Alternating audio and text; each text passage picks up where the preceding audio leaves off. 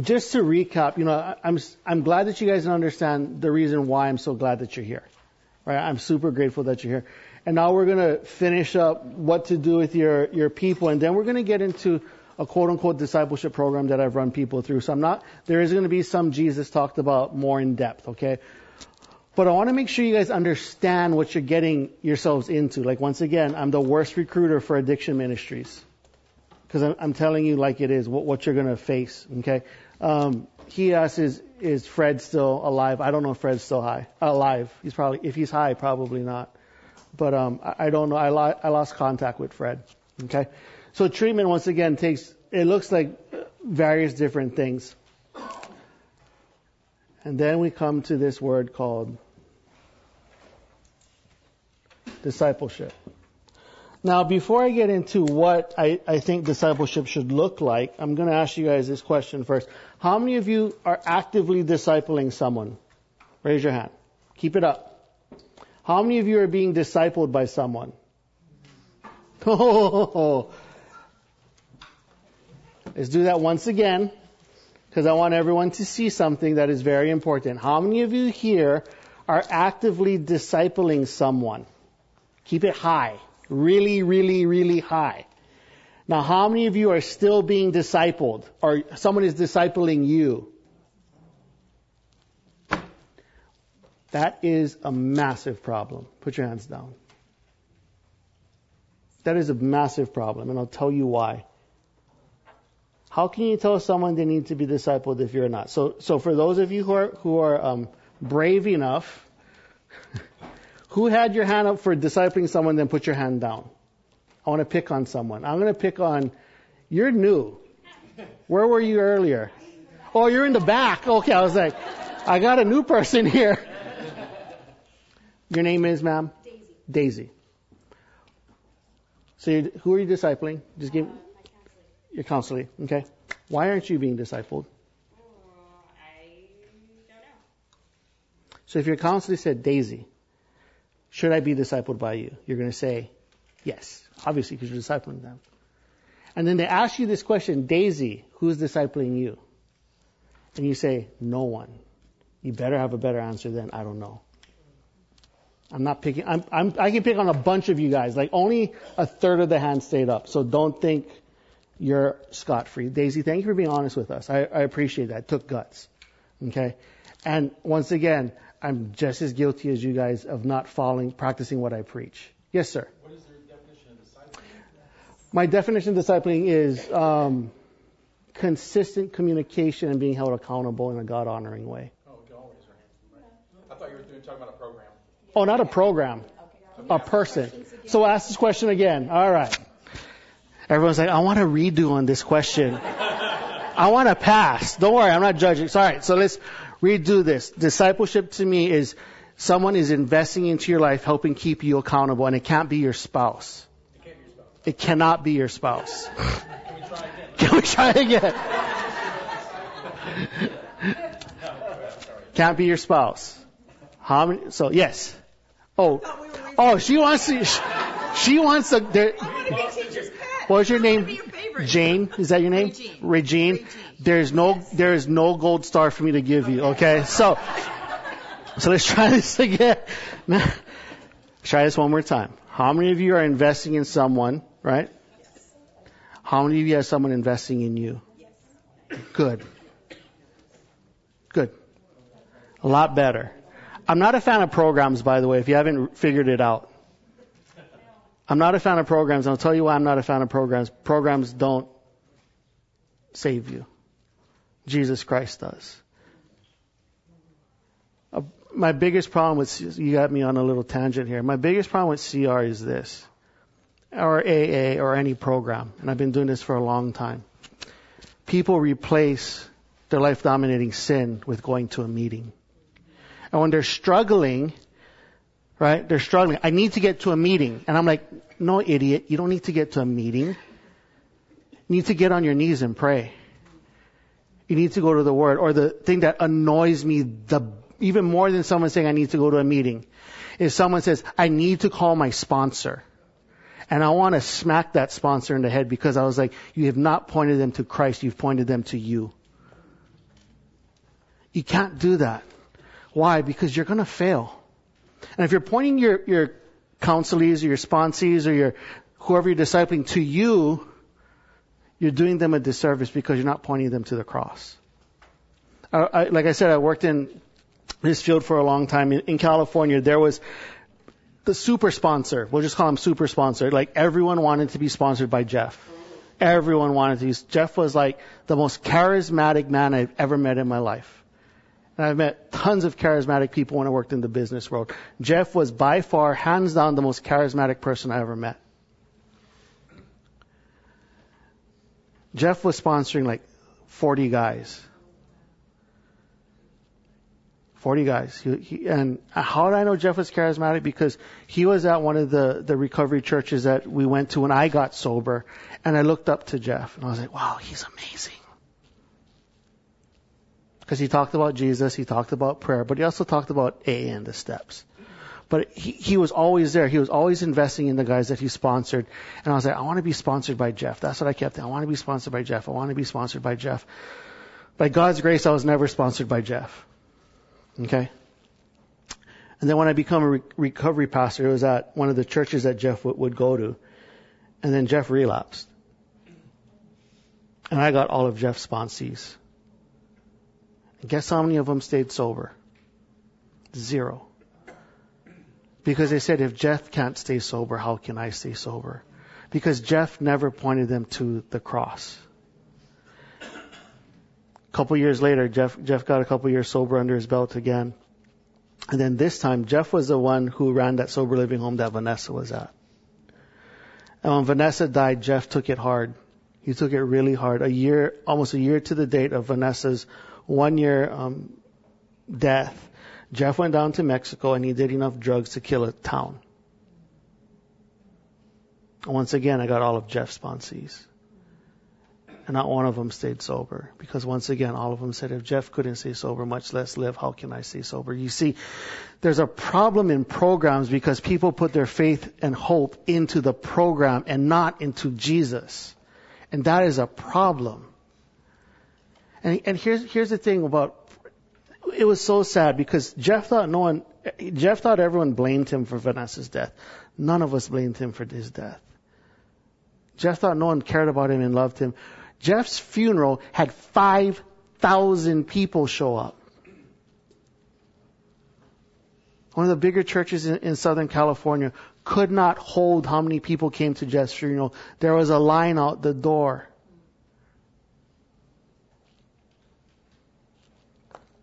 Programs don't save people. Jesus does.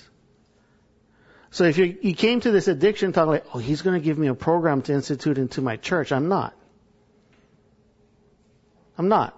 And I'll tell you why. Because programs don't save people. The Word of God does. But unfortunately, I'm teaching this addictions class. This is my fifth year running and someone says, but what if we have people in our church who just want to meet every week? What are we supposed to give them if you're so anti-AA or anti-CR? So I'm working on a program. But hear me out. You don't need my program. I'll tell you what my program is. It's a daily devotional with a prayer with a challenge of the day. That's my program. I'm writing a devotional strictly for addicts to challenge them to go to Jesus, right? And the, the topics of this program, and sorry, I just came up with the topics the other night, so I don't have it all memorized. And you're not getting a copy of it yet because I don't, it's not done. But here, here's, here's what each section is going to be on. And my phone is taking, first section is the sovereignty of God. Why? Why do you think, for an addict, understanding why the sovereignty of God is important? Anyone want to take a guess? Because they need to learn that God is not Santa Claus, but at the same time, God is sovereign over everything. So here's some of the verses that we're, that's going to, be Exodus 2:11, Exodus 14:12 to 14, Exodus 14:14, 14, 1 Chronicles 29:11 through 12. Do not write mine down. She's like, what? I just wrote down half. And I'll tell you why. Because if you use my verses and your person that you're discipling says, why did you pick that? And like, cause John said so. It carries zero weight. I'm challenging you guys for you to go find the scriptures that God has placed on your heart. Does that make sense? Okay. The next section is going to be on sin, repentance, redemption, reconciliation, and restoration. I'll say that again. I'll give you all of these because I want you guys to go find a scripture to invest in people, right? The next one is sin, repentance, redemption, reconciliation, and restoration. Why is that important? Because we're all sinners in need of a Savior. They're dealing with a life dominating sin. Right? Not a substance abuse issue. Now you gotta understand, well, you started with substance abuse when you talk. I vacillate between two different worlds talking about the same topic. So cut me some, give me some grace, okay? It's a life dominating sin. It's a sin that dominates someone's life.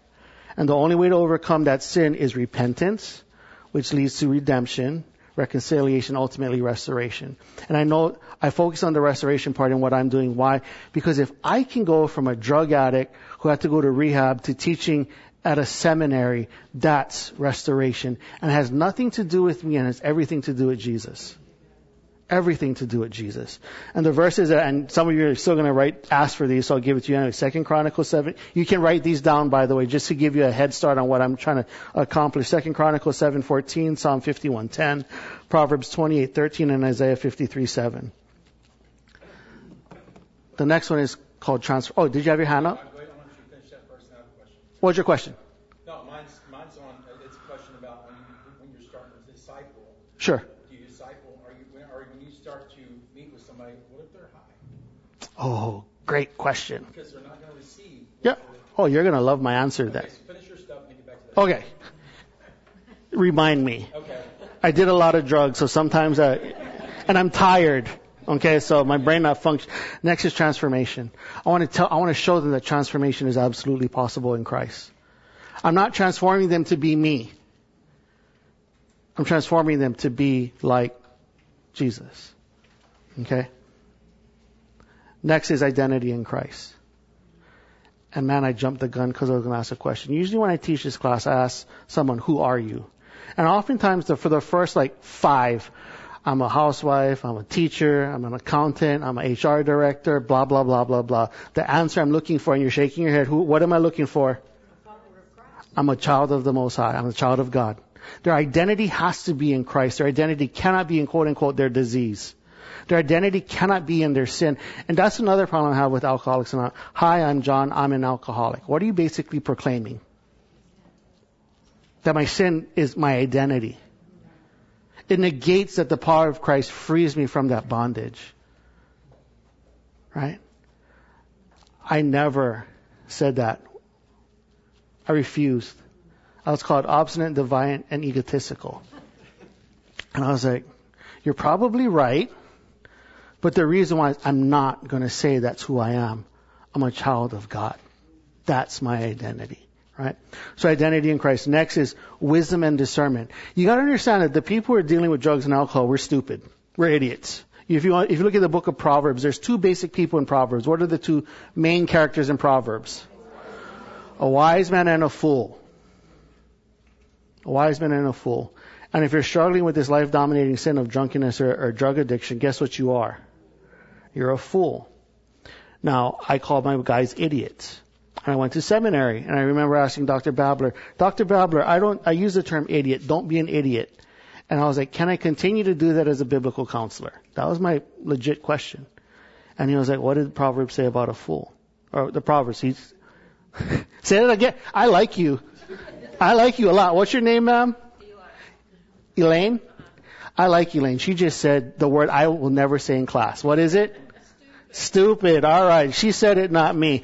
We're, you're dealing with stupid people. For so many years of their life, they have proven that they're a fool. So you need to teach them on wisdom. And, and basically this wisdom and discernment, um, portion is going to be in one book of the Bible. Does anyone want to guess what book of the Bible I'm going to spend time in? The book of Proverbs. One of the things I make the guys that I disciple do every single day for the first year that they're discipling with me is they're going to read a proverb a day every single day. Every single day. And the first one, what they're going to do is they're going to send me a text message on Proverbs. So today's Pro- today's the 20th. So, well, yesterday was the 19th. So I'm going to show you an example of what I'm talking about. So this is from one of the guys I'm currently discipling, and gosh, I have a lot of text messages in the last 24 hours. Um, when he first, so now he's on the second part. So he's going to identify a scoffer and whatnot. So let's go to an earlier one when he was actually in um, a wise man and a fool. So we'll go to September 19th. Where's his September 19th? This is what he said. A wise man walks with integrity and he has character along with his knowledge. He is slow to anger, but quick to keep the Lord's commandments. He rests in the sanctification that comes from fearing the Lord.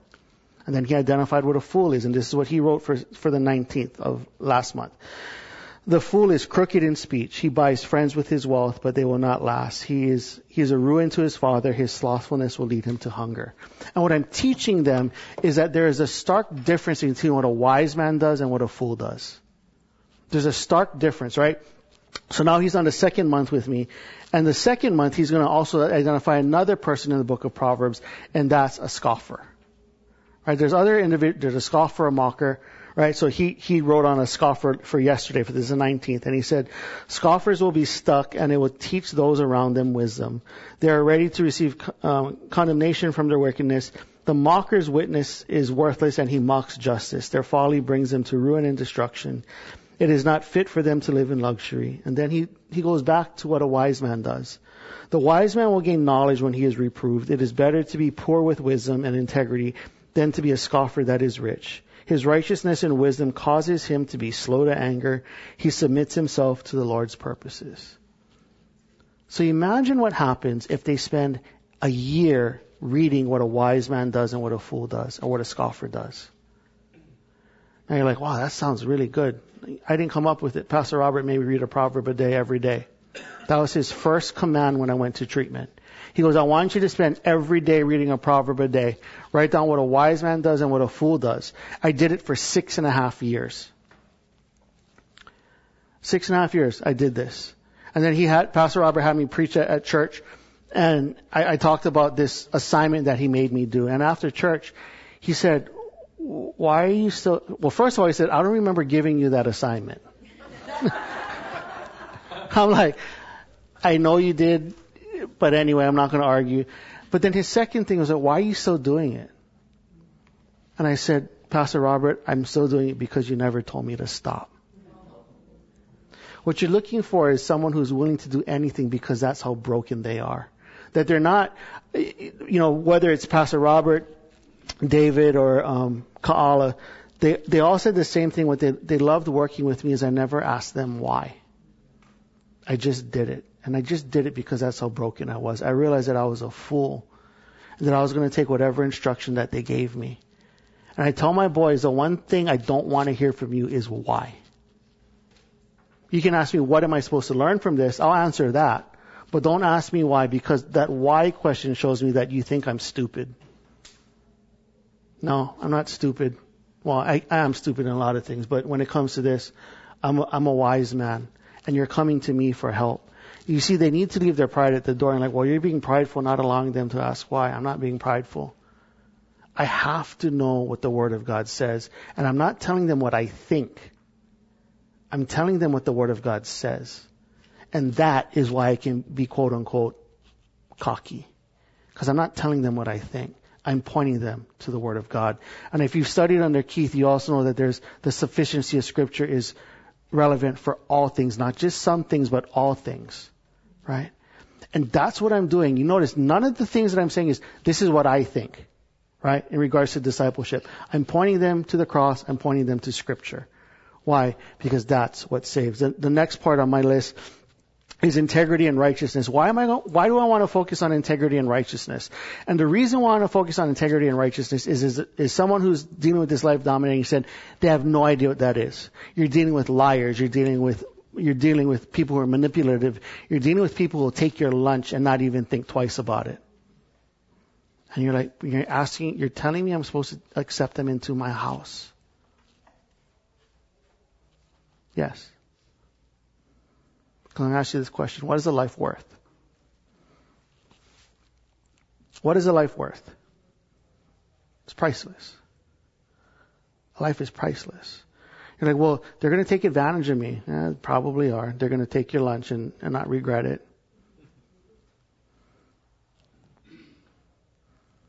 And like, how many times am I supposed to let them in? Right, that's your follow-up. Someone asked that question. Huh? How many times am I supposed to let them in? Leads to my next question, actually. Yeah, I, I, I'm thinking of one particular guy. His name, his name is John. He was the same as mine. Um, John was one of my boys at the sober living home, and he just never got it. He never got it. He always relapsed on alcohol. And I, I took him home. I went. So what I ended up doing is I go to Hawaii um, for a couple months. I go to. I'd work 30 days straight in California. I go back to Hawaii for a couple months to re- to recharge. I, I was doing intensive discipleship out of a sober living home. And that's what I did. Those guys in the sober living home did exactly what I'm telling you guys to do. So I'm someone, I practice what I preach. And I would spend 30 days with them every single day, 24 hours a day. They were my shadow. And I just invested in them and invested. And, and, and that's what I was doing. But I said, John, I'll take you home to Hawaii because his parents didn't want him. No sober living home in Southern California would take him. No rehab in Southern California would take him. He was rejected by everyone. No one would take him. And I'll be, this is my biggest mistake. He was my biggest mistake because I left him home with my parents.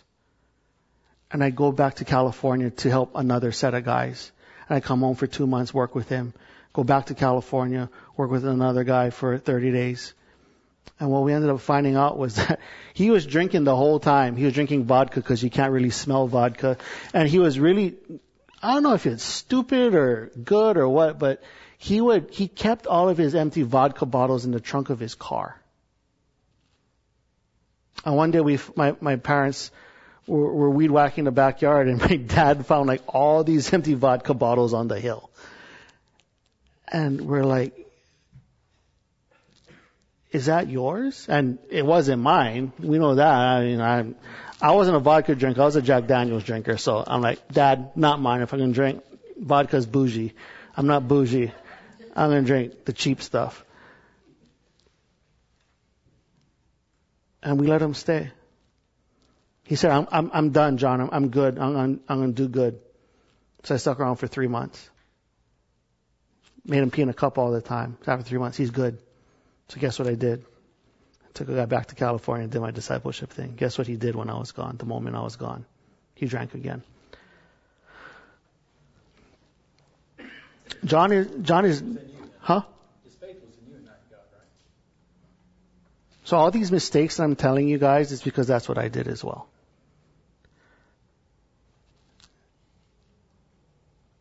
If John was to call me today and say, hey John, I, I want to get sober, would you take me into your home? I'll tell him yes. I'll tell you why I tell him yes, because John is dead. He committed suicide two, two Christmases ago.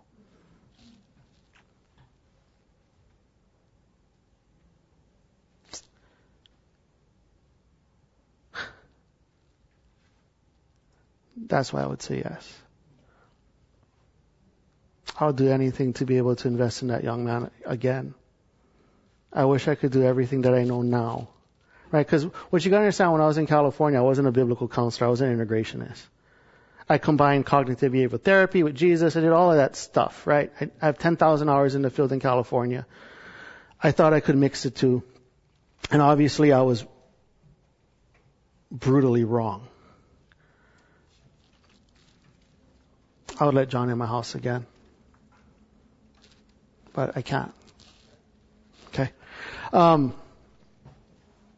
integrity and righteousness. John was not, he had no integrity, no, he was not righteous at all, but I, I was opening up my house for him. Why? Because, uh, um, if you're wondering why I do this, why do I sacrifice my Friday nights? Why do I, I, I work with addicts and, and why do I do all this stuff? I travel around the world to do these kind of things. Day 37 of my sobriety, I was, um, on my sober living, that my transitional living home that I was at in, in Southern California. Newport Beach Recovery Center was what it was called. It was about seven o'clock at night. I got a phone call from my former roommate. His name is Tate. And, um, I was too busy watching a movie about magicians or some some stupid thing. I didn't pick up my phone. And the next morning I had a phone call from my sponsor at the time and he said, Hey, just to let you know, um, Tate came down to the rehab center last night. He stuck around for about half an hour. Then he went down to the pier, San Clemente Pier, and he cut his wrist and he killed himself. See, when, when you work with addicts, if you think it's going to be all sunflowers and roses and, and cookies, it's not. Like I said, I'm a horrible recruiter for addiction stuff. The reality is that unless you point them to the cross, it's pointless. So when I got that phone call from my, my sponsor, he was like, what are you going to do with that information? And, and I was day 37. And the first thing I said out of mouth is, I'm not going to get high. But I said, I'll dedicate the rest of my life helping any family so that they don't have to deal with a suicide like Tate. I'll help it. I'll, I'll, I'll sacrifice my time so that one person doesn't have to go through the loss of losing their roommate at day 37. That's why I do what I do. You see, addiction kills.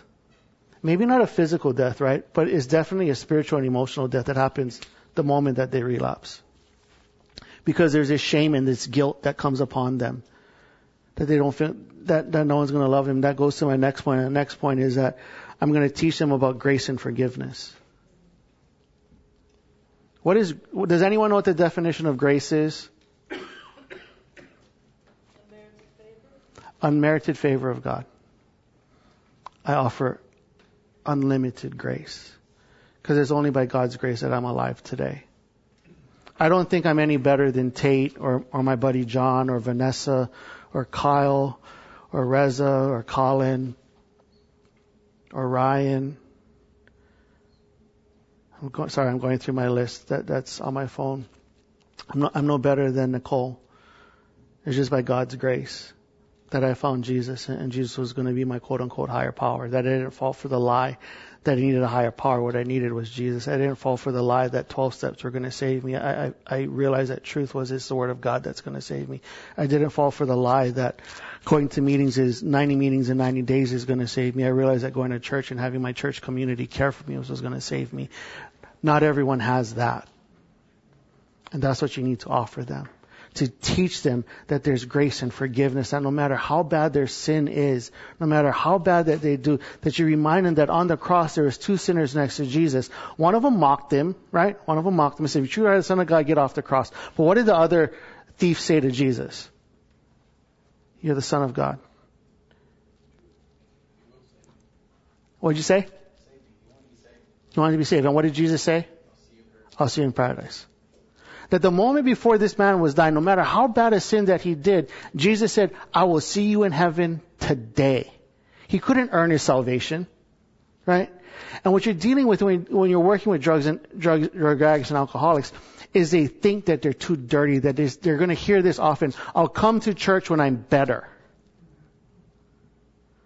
I'll, I'll come to church, I'll, I'll come to talk to your Jesus when I'm not a smelly alcoholic or a smelly, dirty person.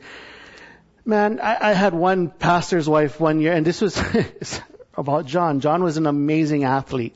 John was on our church softball league, and John, every time John came up, he hit dingers. And you guys saw that little league player? No one. He hit homers. Anyway, John literally hit a home run every single time he came up to the plate. So the church wanted him at every single softball game. Like, I think we went undefeated that year. You guys play softball leagues here? No. Is it a Hawaii thing? I remember going to drop off John and, and I was going to go to um, my friend's lounge because one of my friends, um, he had texted me like, hey, I'm thinking of getting sober. He was a bartender. He had to work that night. And so I, I dropped off John and, and I, um, I, I told the people that, hey, I'm going down to Tsunamis to go talk to a buddy who wants to get sober. And one of the pastor's wives, discipleship pastors' wives of all people said, Why are you going down to spend time with dirty people? You know? And I remember for a season that when, when John was coming to church, for whatever reason, I was doing tons of evangelism to all my um, alcoholic friends who still worked in the, the nightclub industry. And they would come to church um, after they finished their shift at 4 o'clock in the morning. And they would come to church smelling like alcohol not looking churchy, You know, some of them never been in church before, so you had girls coming in short shorts. You know, at least they didn't wear halter tops. I was like, don't wear a halter top, please. I'm gonna get kicked out. And no one would come up and say hi to him because they didn't look the part. They smelled different. You know? And you wonder why they struggle with accepting grace and forgiveness is because oftentimes we don't show them grace and forgiveness. The next one on my list, and this is August, is uh, discipleship, fellowship, and accountability. The importance of being discipled, the importance of having accountability, to realize that they can't do this on their own. That they need someone that says, when they're doing something stupid, you're an idiot. Stop it. Someone that they trust enough that when you say, when you say, hey, we're going to spend a, a we're going to spend a month in Lamentations. You're like, what? we now know who reads Lamentations often because it's hard to spend a month in Lamentations. But why? Why do you think I, I brought up Lamentations? What'd you say? Sorrow and suffering. Sorrow and suffering. That when I say, hey, we're going to spend a month in Lamentations, like, okay, because they trust me because they know that I'm going to point them to the cross. I'm not going to point them to me. The importance of discipleship, fellowship, and accountability. And the other reason why I want to teach them about accountability, um, account, account discipleship, fellowship, and accountability is a need to duplicate what I do with them. We're called to make what of all nations? I don't want to sponsor 40 guys. I don't want to disciple 40 guys. I want my guys to disciple guys. And I want the guys that they disciple to disciple. That's the model, not you. Point them to Jesus. Point them to the Word of God. Right? Next, and this is September, the power of prayer. Why is the power of prayer important? Because like we, we lose Fred's example, a lot of people don't know how to pray. We have some young men here who said that their friends say that when they're struggling, they're going to go to Jesus. I guarantee you they have a pretty good prayer life. Is that a fair assumption? Justin, right? Yes. Okay, Justin has a pretty good. Fr- now we're going to go over here. The guys who keep, see, keep saying they need to go to counselors. What's their prayer life look like? Non-existent. The power of prayer. Another question I asked my class. How many of you have prayed for five minutes or more? Just keep your hands up. Five minutes. How many of you ever prayed for five minutes or more? Ten, fifteen, twenty, thirty, forty.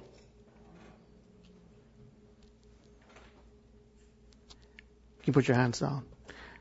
And the reason being is when I give, tell them to pray, they view it as a punishment. We haven't done a good job teaching people the theology of prayer.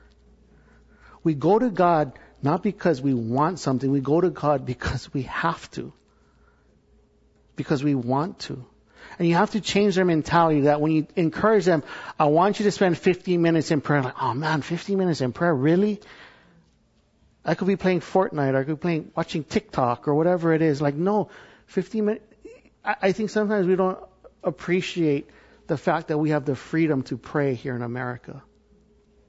And we can pray in public, or we can pray corporately.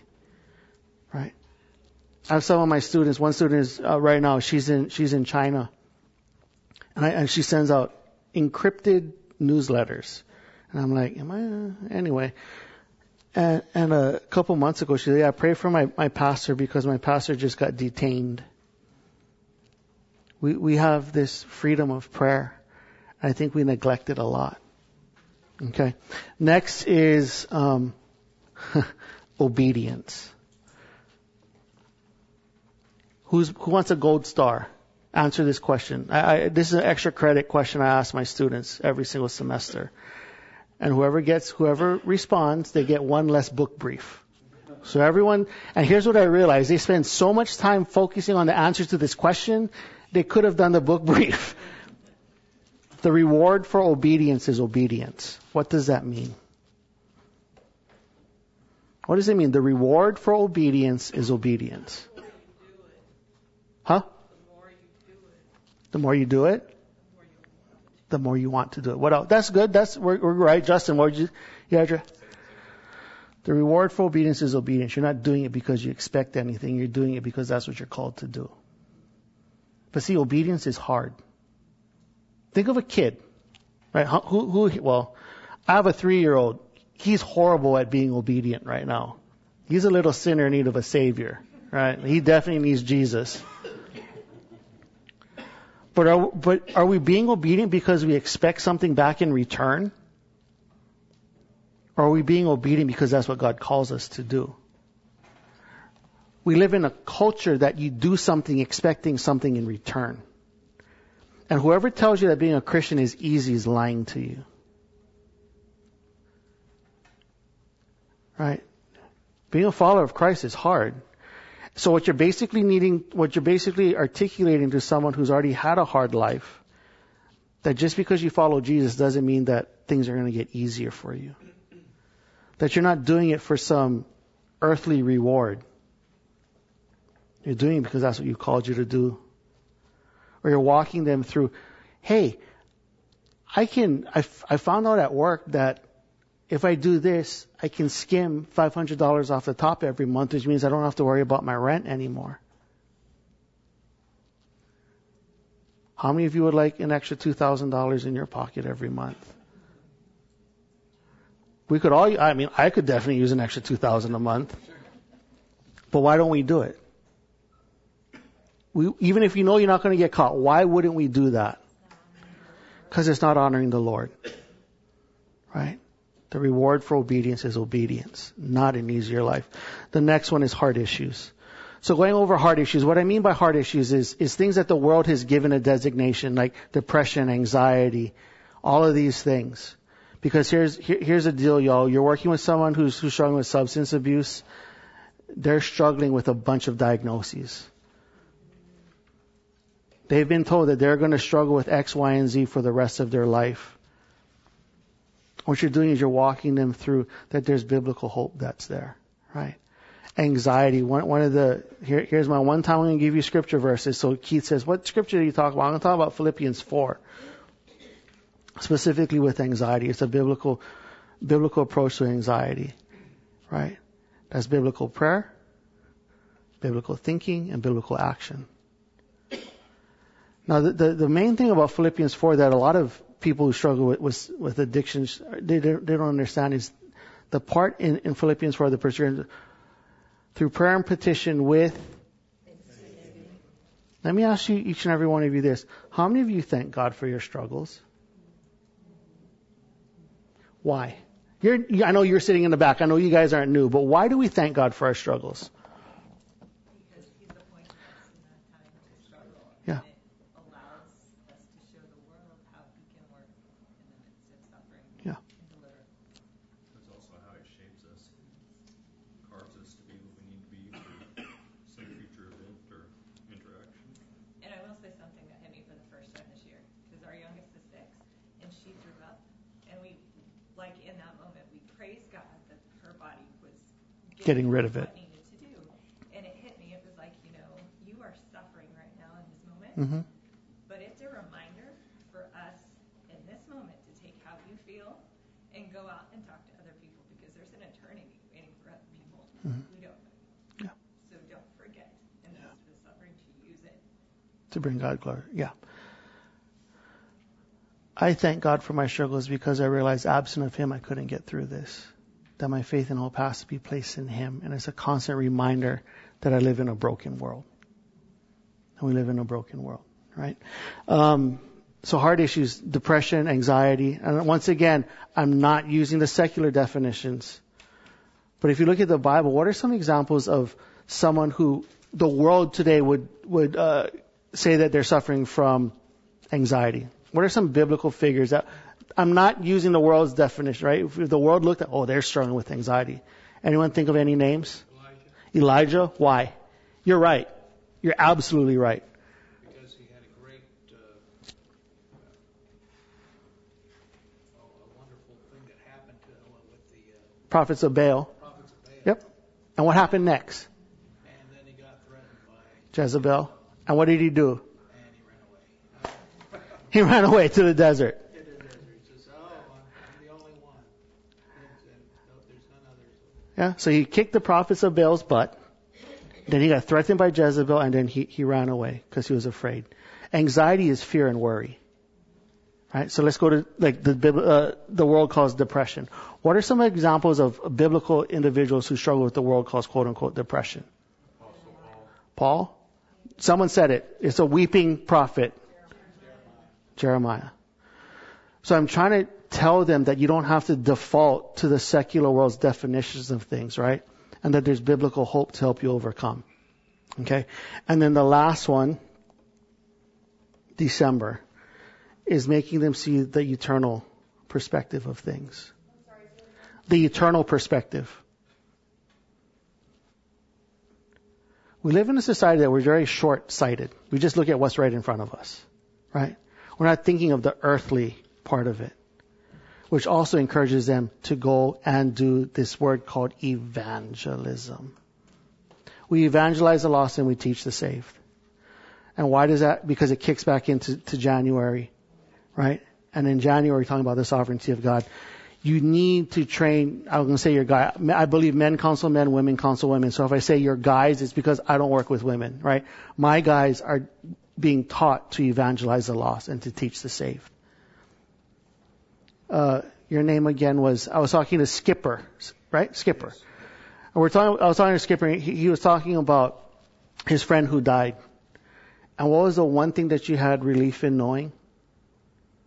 Even though he died of alcohol addiction and his problems, I know that he's a believer.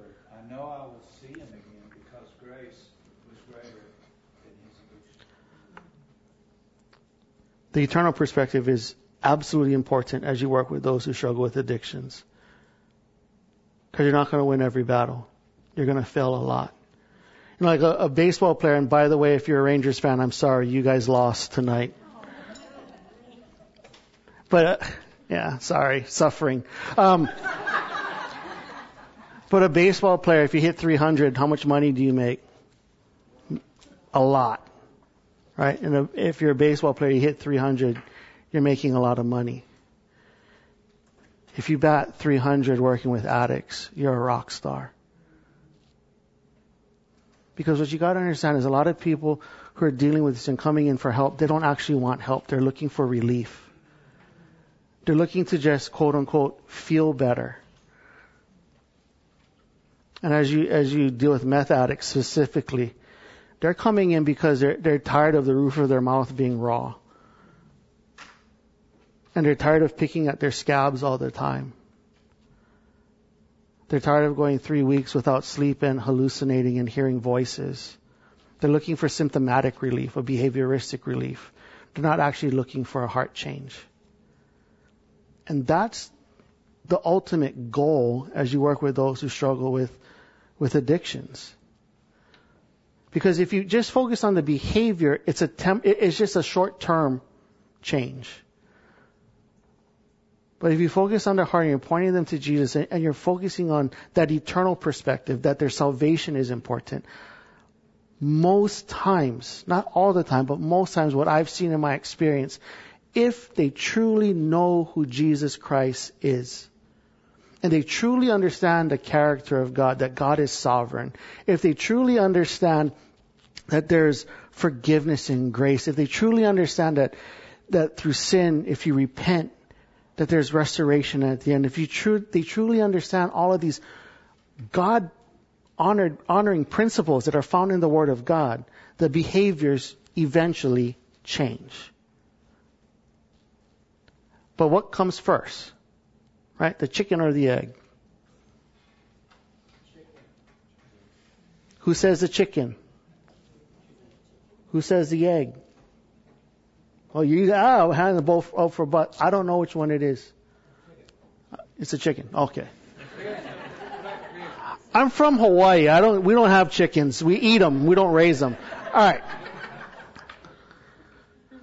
As you start to minister to these people, I want to remind you that you're not going to bat 1,000. That you might email me. I might, I'll put my email on the board. This is, I'll give you my regular email because I, you never know when you're going to lose a job, right? And I always, I, I always joke in, in class that one day I'm going to get fired for what I say. And that's probably true because I have zero filter. It's J-O-N dot O-K-I-N-A-G-A at gmail dot com. And if you guys ever have questions, comments, concerns on, and, and we're gonna, in about five minutes, I'm gonna open up to Q&A to end. I'll help anyone.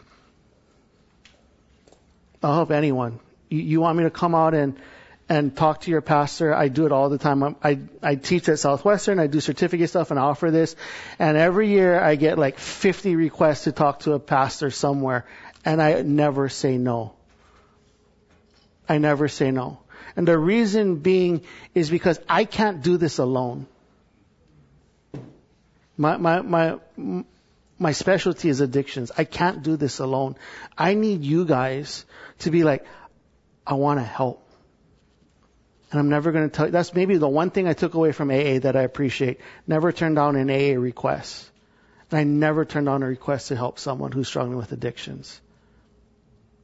Because that might save another Vanessa from overdosing at one in the morning. It might save um, another Kyle from committing suicide. It might save another Reza from hanging himself. It might save another John from hanging himself. It might save, um, gosh, what's his name? I can see his Derek from getting shot in the head on a on a bad drug deal gone bad. It might save another Nicole who got married and had three beautiful kids, but her husband was constantly relapsing, and she said, maybe I can just do it one more time. and overdose and leave three beautiful babies behind. The reality is, is addiction kills. And I need your help. I'm going to close with this, and this is where I say that I say stuff that would probably one day get me fired. But I just feel led to say this because I got to say it. If you're a church leader, do not post on social media that you're drinking alcohol. It's going to get me in trouble, and I know that. I say this not from a sin perspective, but from a wisdom perspective. The Bible says nothing about drinking, but the Bible does, does say something about drunkenness. And here, here's, here's how I'm going to close my, my talk tonight. Before I open up the Q&A, I'll close it with this. You're working with a drug addict and he come, or, or someone who struggles with, with drinking, and he sees you posting on social media that you're having a, a martini or a glass of wine at a, at a nice five course meal. And don't get me wrong, I get it. You know, having a nice glass of red wine with a steak, I get it. But that individual who struggled with alcohol for the last 20 years comes up to you and asks you this simple question. How come you have freedom in Christ and I don't? And if you can answer that question, keep. Po- I'm not. Once again, I'm not telling anyone to not drink. I don't think it's wise. But I'm not. T- all I'm asking you, from someone who works with addicts who have asked me this question, like they've literally asked me this question because they've seen church leaders post on social media the cigar with the whiskey or the cigar with the scotch. How come he has freedom in Christ and I don't? And I still have not been able to answer that question. So make my life a little bit easier. Please. Because see, my, my people, the ones that I've been called to serve, they're dying every single day. Every single day. I've been sober for 16 years, and this is another question I've been asked. You've been sober for 16 years. Alcohol was never your problem. You were a cocaine addict and, and an ecstasy addict. Could you drink? And to be honest, I don't know. Maybe. But I know this. It's not worth the risk for me. John, the young man who lived with my family, he was a drop dead alcoholic. When I give this speech or I give this talk, if you lose someone, it's not your fault. If you're if you're a family member and you have a family member, and I'm going to look at one person because only one person has talked to me about an active member in addiction, and she's writing right now.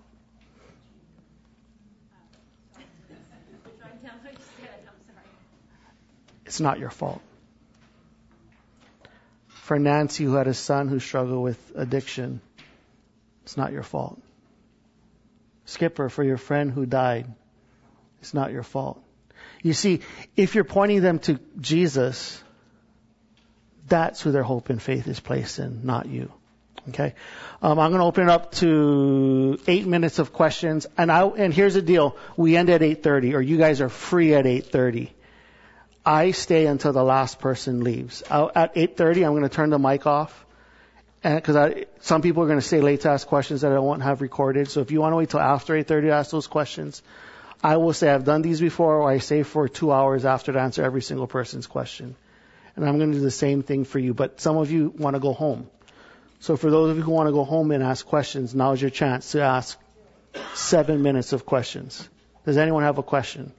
Or like, I just want to go home. Yes, sir. Let me remind you, um, when somebody's high, after you counsel them for a couple of weeks, or whatever, they come in high. Yep. What is your response? Go home. I had one of my buddies. He he. This is sober living home where I was at on a date of all things at some sushi place in California. He called me and I could hear him smoking the crack pipe on the other side, and I hung up the phone on him. And he called me back. And he said, "I want to talk to you." I was like, "Are you smoking crack?" And he's like, "I'm smoking crack." I hung up the phone with him. He knew the girl I was with at that time, so he called her to put me on the phone through her phone. And I was like, "Are you still smoking crack?" He was like, "Yes." And I hung up the phone and I turned off both of our phones. He came in, he came back to my sober living home. He didn't talk to me for six months. He hated me for six months. And at one of our house meetings after six months, he goes, I want to thank John for being the first person in my entire life who didn't put up with my junk. He might have used another word. And he goes, I want to thank him because he told me I'll talk, and here's my deal. I'll talk to you for five hours on the phone if you haven't picked up a drink or a drug because there's still hope that I can stop you from doing something stupid. But the moment that you enter that in and you're just looking for someone to have a pity party with you, I'm not your guy. But I, I've I've done a 12 hour third or uh, 12 hour 13 steps is what they call them, where you sit with someone until the moment is passed. I've sat in a hotel room with guys for 12 hours until the moment is passed, where they didn't want to pick up a drink or a drug. So I have a statement after the question. Yeah. So what you're saying, which I, I agree with, Yeah. is that your counseling's conditional.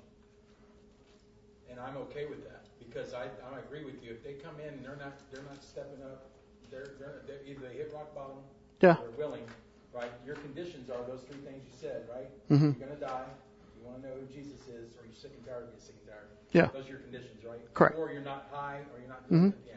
Yeah. Um, so that's a, that's, that's a good thing to stick with. So being that said, when is enough?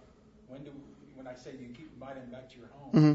if this repeats every year, the exact same thing over Yeah. and over and over again, how do we change that? Or how do we take them, put them off the list and start with somebody else? Yeah, I've never fired a single guy. The only way you get fired by me is you don't do your homework. And I didn't fire you, you fired yourself. Right, so you gotta do your homework, you got, you gotta come prepared to, to talk about whatever stuff is. And what I tell them, you have three strikes. I'm a baseball fan, three strikes in row. What I mean by that, first time they come, they don't do their homework. They're gonna do the homework in front of me. Cause odds are they just wanna complain about life. No, you're not gonna complain about life, you're gonna do the homework. And the second time they do it, guess what they're gonna do if they don't have their homework? They're gonna do their homework. And I tell them one more time and you're done. And the next time someone comes without doing their homework, they're done. But here's the thing. I've never had to do the third strike. They just stopped coming. I didn't fire them. They fired themselves. Does that make sense? Does anyone else have any questions on de- dealing with addictions? And, and obviously some of you might want anonymity or whatever, and I'll stick around. I'll turn off the mic. If no one has anything, I'll, I'm gonna, anyone else have a question? I'll close with this. Those three men saved my life. And one of you might be the next Robert Miller, someone here might be the next Carlos Souza, or someone else might be the next David Giomi. It doesn't matter who gets the credit, just do it. Just go serve. Just go help the broken. My, my ministry had a phrase, to love the unlovable and bring hope to the hopeless.